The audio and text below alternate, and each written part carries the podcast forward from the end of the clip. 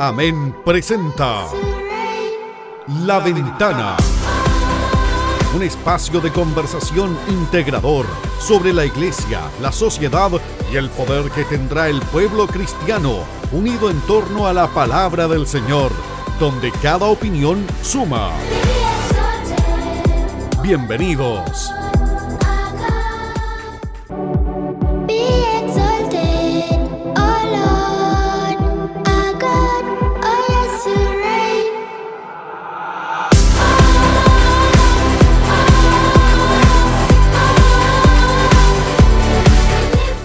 Hola, ¿qué tal? ¿Cómo están? Nuevamente estamos en otro episodio más de La Ventana, así le llamamos a este podcast, La Ventana de Amén, del Instituto Bíblico Amén. Y tenemos un, amigo invitado también de, la iglesia que vamos a, con el que vamos a conversar, de la iglesia donde yo me congrego, con el que vamos a conversar sobre un tema que a veces tira un poco a confundir y ahí vamos a entrar en, la conversa, pero antes de eso, recuerden que pueden seguir nuestro podcast y todas nuestras redes sociales, ahí estamos, Instituto Amén, Facebook, YouTube, Instagram, para los más viejitos Twitter también está por ahí en alguna parte, y www.amen.cl, donde está toda la información de nuestro instituto. Entramos de lleno entonces a la conversa y saludamos a quien nos acompaña en este episodio, Esteban Piña. ¿Qué tal Esteban? ¿Cómo estás? Muy bien, David. Qué bueno estar en este, en este podcast, en este conversatorio que estamos. Me parece muy interesante además el tema.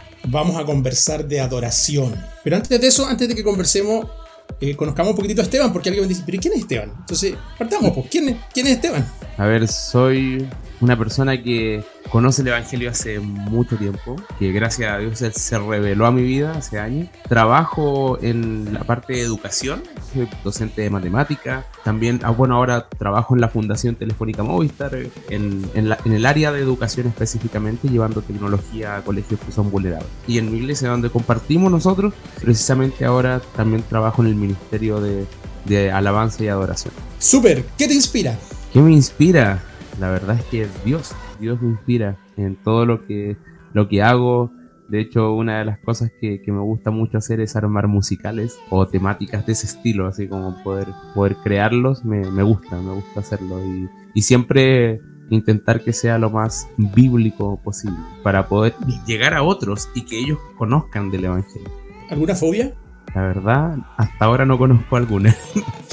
le, tengo, le tengo miedo a las alturas, pero lo enfrento, que es difícil. Ah, a lo mejor esta pregunta va a ser fácil entonces. ¿Mar o montaña? La verdad prefiero el mar. Por eso prefiero el mar. Claramente. Oye, ¿te gusta dar regalo o recibir regalo? Me gusta mucho dar regalos. los pienso mucho. Los pienso mucho. Ya, súper. Bien, pues ahí está bueno un poquitito de, de Esteban fuera de, del contexto cristiano o más estructurado.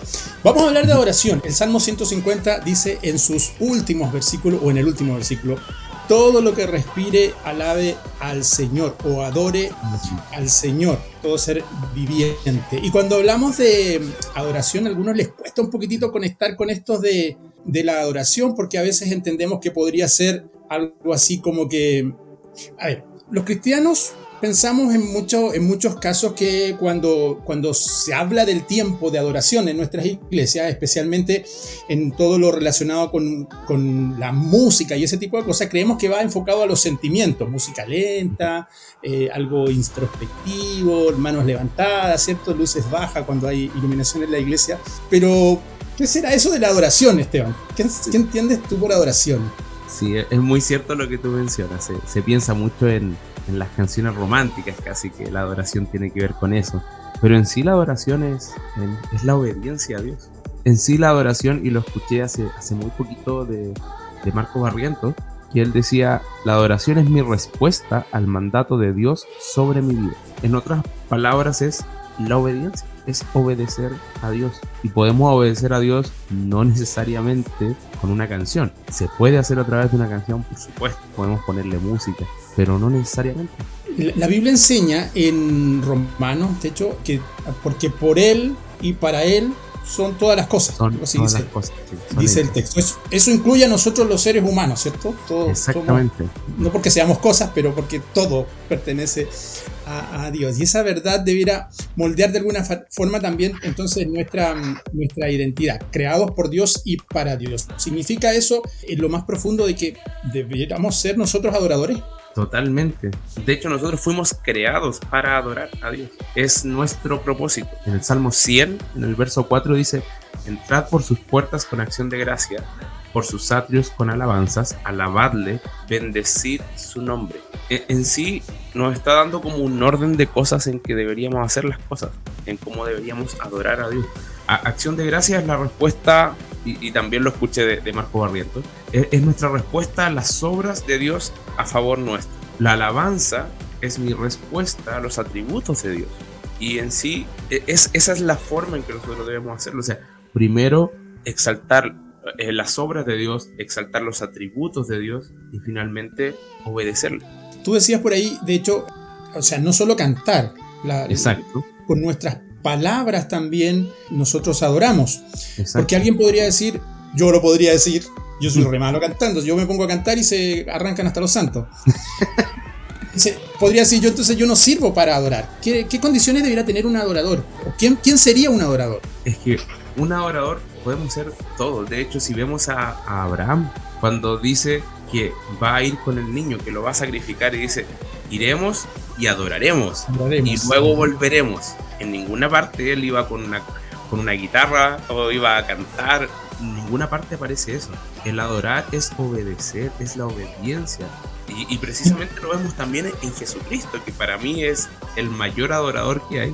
Cuando en Getsemaní él eh, le dice a Dios, que no quiere, no quiere tomar este cáliz, pero que no se haga mi voluntad, sino la tuya. Es precisamente Él está adorando a Dios, Él está obedeciendo a Dios. Mira, me, adelantaste un poco algo que te iba a preguntar, lo, tenía casi para el final, pero aprovechando que tomaste estos dos ejemplos, de Abraham, su hijo, y de Jesús, no sé si a alguien le gustaría ir a, adorar con la intención de, lo voy a decir de esta forma, aunque no es así, de matar a alguien, porque en el fondo era el sacrificio, era Exacto ellos iban en ese contexto de adoración, no había como alegría, gratitud, eh, gozo, baile, fiesta, sino que iba, era, era, había sacrificio de por medio. Abraham iba derechamente y decía, decía, o sea, lo digo de esta manera, iba a sacrificar a su hijo. ¿Implica eso que la adoración tiene que haber algo de parte nuestra, algún sacrificio, algo alguna dedicación, o es tan simple como que me levanto y pongo a cantar, me pongo a... ¿Qué, ¿Qué, implica la adoración? A ver, es una obediencia al obedecer no necesariamente vamos a hacer lo que nos gusta. Por ejemplo, pongo el caso de, me recuerdo en mi infancia, que a veces mi mamá venía y decía, hijo, necesito que ordenes tu pieza. Y se iba. Y yo seguía jugando, haciendo otras cosas. Y el rato después volvía a mi mamá y decía, hijo, vine hace rato, te pedí que ordenara la pieza y sigue igual. ¿Qué sentido tendría que yo le dijera a mi mamá, uy, mamá, te amo? En ese contexto no tiene sentido. Mi mamá me va a decir, ok, muchas gracias por lo que me dices, pero en realidad ordena tu pieza porque eso es lo que te estoy pidiendo. Creo que es, es lo mismo que nos pasa a veces con el Señor. Es como pensamos que el decirle te amo, te amo, te, te adoro y todo, con eso va a estar bien. Pero en realidad es obedecer a Dios y, precisamente es un sacrificio, por eso la palabra dice que somos un sacrificio vivo de alabanza. Y la, el texto dice también, pues si me amas, tienes que obedecer, mis mandamientos. Obedecer mis mandamientos. La centralidad de la adoración debiera ser Dios en este caso, porque ¿qué sucede cuando descuidamos un poco la adoración y cuando la centralidad de la adoración no es Dios? ¿Qué, qué, pasa en esos casos? ¿Qué pasa en, en, las iglesias? ¿Qué pasa en algunos eventos? ¿Qué pasa en algunas actividades donde la adoración no es Dios? el problema de, que Dios no sea el centro es que vamos a centrarnos en las emociones. Y la emoción, de hecho la palabra nos dice que el engañoso es el corazón. La emoción viene del corazón y por lo tanto eh, nos genera algo que, que no es el real, la real adoración, la real alabanza a Dios, el, el, rendirnos a Él. Y obviamente nos distrae, nos vamos a otra cosa que no es lo que realmente necesitamos, lo que realmente debemos hacer, que es obedecer a Dios. Y, y en ese sentido, creo que la música hay que tener mucho cuidado, sobre todo los, ministros de alabanza, quienes estén tocando algún instrumento o cantando, tener ese cuidado de que en realidad lo que debemos hacer es adorar y exaltar a Dios y guiar a la congregación a adorar a Dios. Pero no es el tema de eh, nosotros generar un ambiente, entre comillas, eh, a través de la música. Simplemente que nosotros estamos guiando a la adoración. ahí, ahí la, centralidad, la centralidad es Dios. La centralidad de la adoración debe ser Dios. Ahora, lo dijimos también al inicio, adorar no es solo sentarse, perdón, pararse, estar con, con, los brazos arriba, los ojos cerrados, en algunos casos llorando, cantando canciones lentas. Hay un concepto que, o hay, unas, hay palabras ahí que podríamos comentar. Hay, hace tiempo atrás salió un, yo soy re malo para las músicas, ¿ah? pero eh, unos cantantes que hablaban mucho de alabanza y adoración. Sí.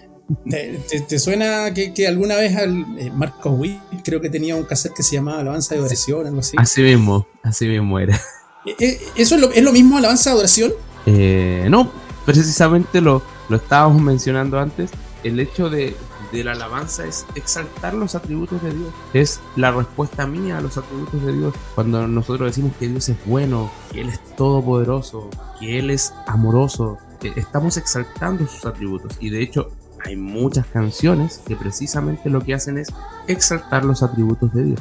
Y por eso podemos alabar a Dios sin música, sí, totalmente, porque podemos hacerlo con palabras. Y por eso y, por eso mismo la palabra cuando dice que Dios busca adoradores, que le adoran en espíritu y en verdad, no es que está diciendo está buscando cantantes, está buscando músicos, no, está excluyendo a personas, está tomando a todos, por precisamente por la misma razón, dado que no es la música el centro. Se puede acompañar de música, eso es otra cosa. Y eso da para mucho. Si pudiéramos decir de algunos errores que cometemos a veces en la, oración, ¿qué podrías decir tú? Eh, creo, que ahí hay que tener cuidado a veces en precisamente el, cantante o el ministro de alabanza decir, ahora vamos a adorar, porque genera una confusión en los mismos hermanos. Entonces, todo el, resto, todo el resto del servicio no adoramos. Exactamente, pasaría eso, que la, hermandad dice, bueno, en este momento vamos a adorar, ah, entonces lo anterior no era adoración. No, o sea, creo que tenemos que ir con una actitud de adoración porque vamos con una actitud de querer obedecer a Dios. Y dentro de, de lo que es una reunión o un culto cristiano en sí, nosotros tenemos distintas cosas que deben ocurrir o suceder. Dios nos habla a través de su palabra y eso es vertical, totalmente Dios nos está hablando. Pero también nosotros está nuestra respuesta a Dios cuando nosotros adoramos, exaltamos a Dios. Y también hay una exhortación entre nosotros, que es una parte horizontal. Entonces, siempre tiene que estar eso.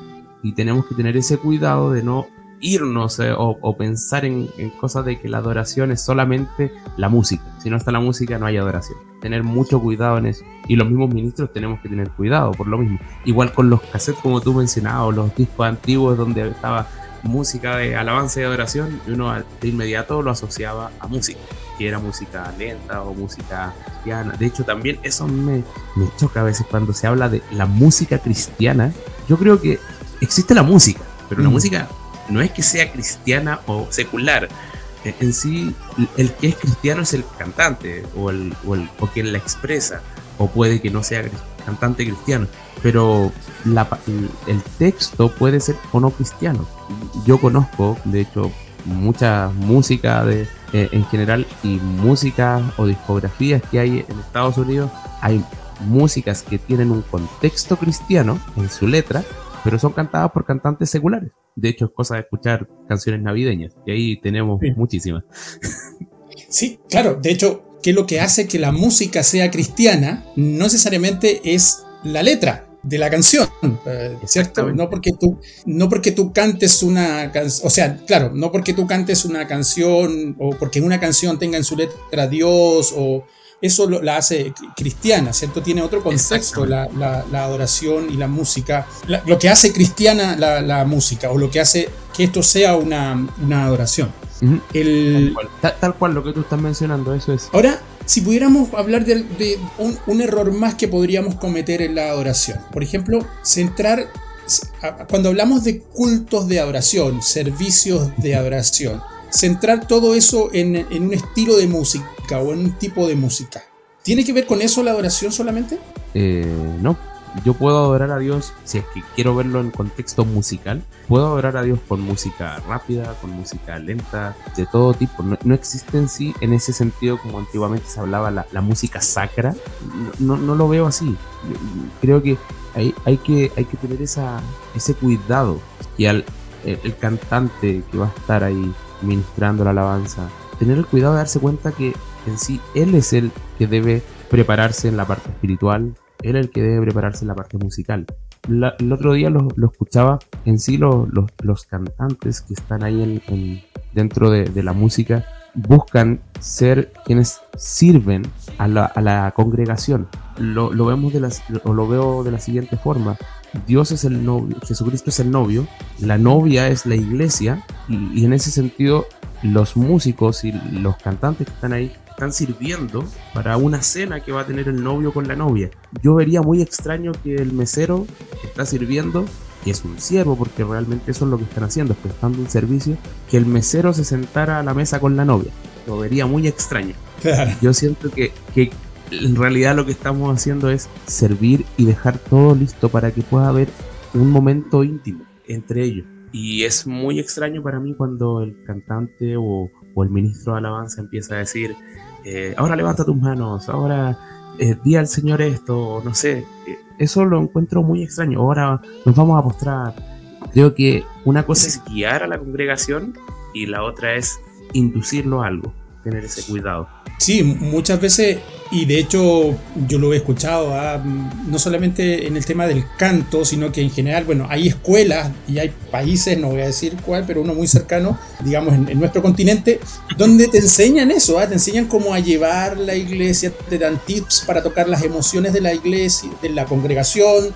Hace poco salió un reportaje también de un gran eh, ministerio cristiano musical donde a ellos les enseñaban también la manera en cómo podían tocar las emociones de las personas, qué tipo de canciones tocar para que... Y en el fondo, claro, eso es uno de, los errores que podríamos cometer o que se podría cometer en el contexto de la, de la adoración. Ahora, un poco ya para ir finalizando. Cuando hablamos de adoración, lo dijimos, pero ya para redondear la idea, no es solamente irnos a la iglesia y ponernos a cantar, ¿cierto? La adoración no, debe ser parte de nuestra vida cristiana, ¿cierto? Exactamente, exactamente. La, la idea es tener una vida de adoración, porque es una vida de obediencia a Dios, de responder a lo que Él nos ordena, a cumplir sus mandatos, eh, a cumplir sus ordenanzas. Y como tú lo mencionabas, o sea, la palabra nos dice, el que me ama va a obedecer mis mandamientos. Y, eso es lo que debemos hacer, es cumplir la palabra de Dios. sabemos que a lo mejor nos podemos equivocar, podemos fallar, pero por eso lo intentamos nuevamente, volvemos a, pedir perdón a Dios. E, es, seguir, no es solamente el cantar. Y eso creo que es lo, es lo que debe quedar más claro, en el sentido de que la adoración no es la música. Podemos adorar y añadirle música, eso es otra cosa. Mm. Cantar verdades de Dios, eso es otra cosa. Como por ejemplo en el Salmo de hecho, si leemos el Salmo 105, dice, alabad a Jehová, invocad su nombre, dad a conocer sus obras en los pueblos, cantadle, cantadle salmos. Y lo único que está haciendo es exaltar las maravillas de Dios, es eh, decir lo que Él, la grandeza de Él. Eh, y, la idea es proclamarlo. De hecho, si nos vamos a Hebreos, en Hebreos 13 también lo que hace es eh, reconocer a Dios, alabarle, bendecir su nombre y vuelve a lo mismo, es exaltar los atributos de Dios. Claro. Sabes que muchas veces Dios tuvo que, reprender al, pueblo de Israel una y otra vez, que era medio porfiado, pero muchas veces, más que por lo porfiado, o, tal vez como consecuencia de, la porfía, era un poco la incoherencia, porque entre su supuesta adoración y sus vidas, hay varios pasajes en el, libro de Isaías, por ejemplo. No había coherencia, no había concordancia. El apóstol Pablo también, el apóstol Pablo habla de que debiéramos tener un culto racional, En, términos de, en términos de nuestras vidas, ¿cierto? Exactamente. No, no necesariamente lo que hacemos en la iglesia, porque lo que hacemos en la iglesia, creo yo, es como la punta del iceberg nomás, donde, donde se muestra, mm, o, de la adoración, como una pequeña parte de lo que se ve. Ahí nos ven cantar y nos escuchan cantar, nos escuchan levantar las manos, nos escuchan eh, compartiendo con, o nos ven, perdón, compartiendo con, con, la gente, pero lo que hacemos durante el resto del día, 24/7, lo que no hacemos en la iglesia, eso también debiera incluir en nuestras vidas adoración. Totalmente, todo lo que hacemos, no, no puede ser que nosotros seamos unos en la iglesia y seamos otros fuera de la iglesia. No puede ser que en la casa seamos distintos a lo que pasa en nuestra en la iglesia y que mostremos una careta dentro de lo que es la casa de Dios no, no, tiene, no tiene lógica, no tiene coherencia. En todo tiempo deberíamos ser el mismo, precisamente porque, y no como pensando de que, ay, es que si yo actúo de otra forma Dios me va a castigar. No, no es porque nos va a castigar, es porque amamos a Dios. Es la respuesta a Él. A que Él nos amó primero, es nuestra respuesta a obedecerlo. Bueno, como el Señor le dijo a esta mujer samaritana, tú lo mencionabas también, lo que busca Dios son verdaderos adoradores, personas que le adoren en espíritu y en verdad, en verdad. A fin de cuentas, Él nos creó, nos dio la vida y por eso, para eso, de hecho, nos, nos dio la vida, para que le adoremos ah, y nos salvó también para que nuestra adoración sea en respuesta a esa salvación y en espíritu y en verdad. Lo importante al final de esto es que Dios nos encuentre siendo esos adoradores que Él busca. La forma, como la sea, como, como mejor le acomode a usted, como mejor le guste a usted, los que son buenos para cantar, en el caso de Esteban y que cantan bien, con la alabanza posiblemente. En mi caso, bueno, sirviendo en cualquier, en cualquier área de la iglesia o para el reino. Eso es lo importante y eso es lo que queremos que ustedes entiendan. Le damos gracias a Esteban por, este, por acompañarnos. Se nos pasó el tiempo muy rápido, como en casi todos nuestros, de nuestros conversatorios, nuestros podcasts. Pero te quiero dejar, Esteban, ya para palabras finales ahí, para ir cerrando y te despidas. Más que nada, recordar que un servicio, poder servir en el área que podamos, es adorar a Dios, porque vamos a estar obedeciendo a Dios, vamos a estar cumpliendo sus mandatos, recordar los mandamientos de Él. Y los invito a todos a poder tener una vida íntegra de adoración a Dios, de que podamos ser, como decía David, verdaderos adoradores, que donde estemos poder ser adoradores.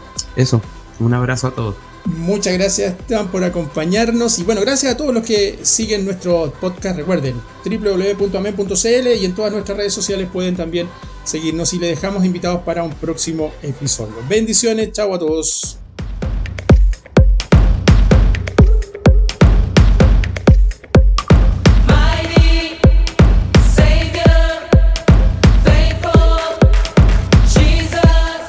Esto fue La Ventana, un programa de Amén. Te esperamos en una nueva edición. Para seguir en contacto, visítanos en www.amen.cl. Gracias por su sintonía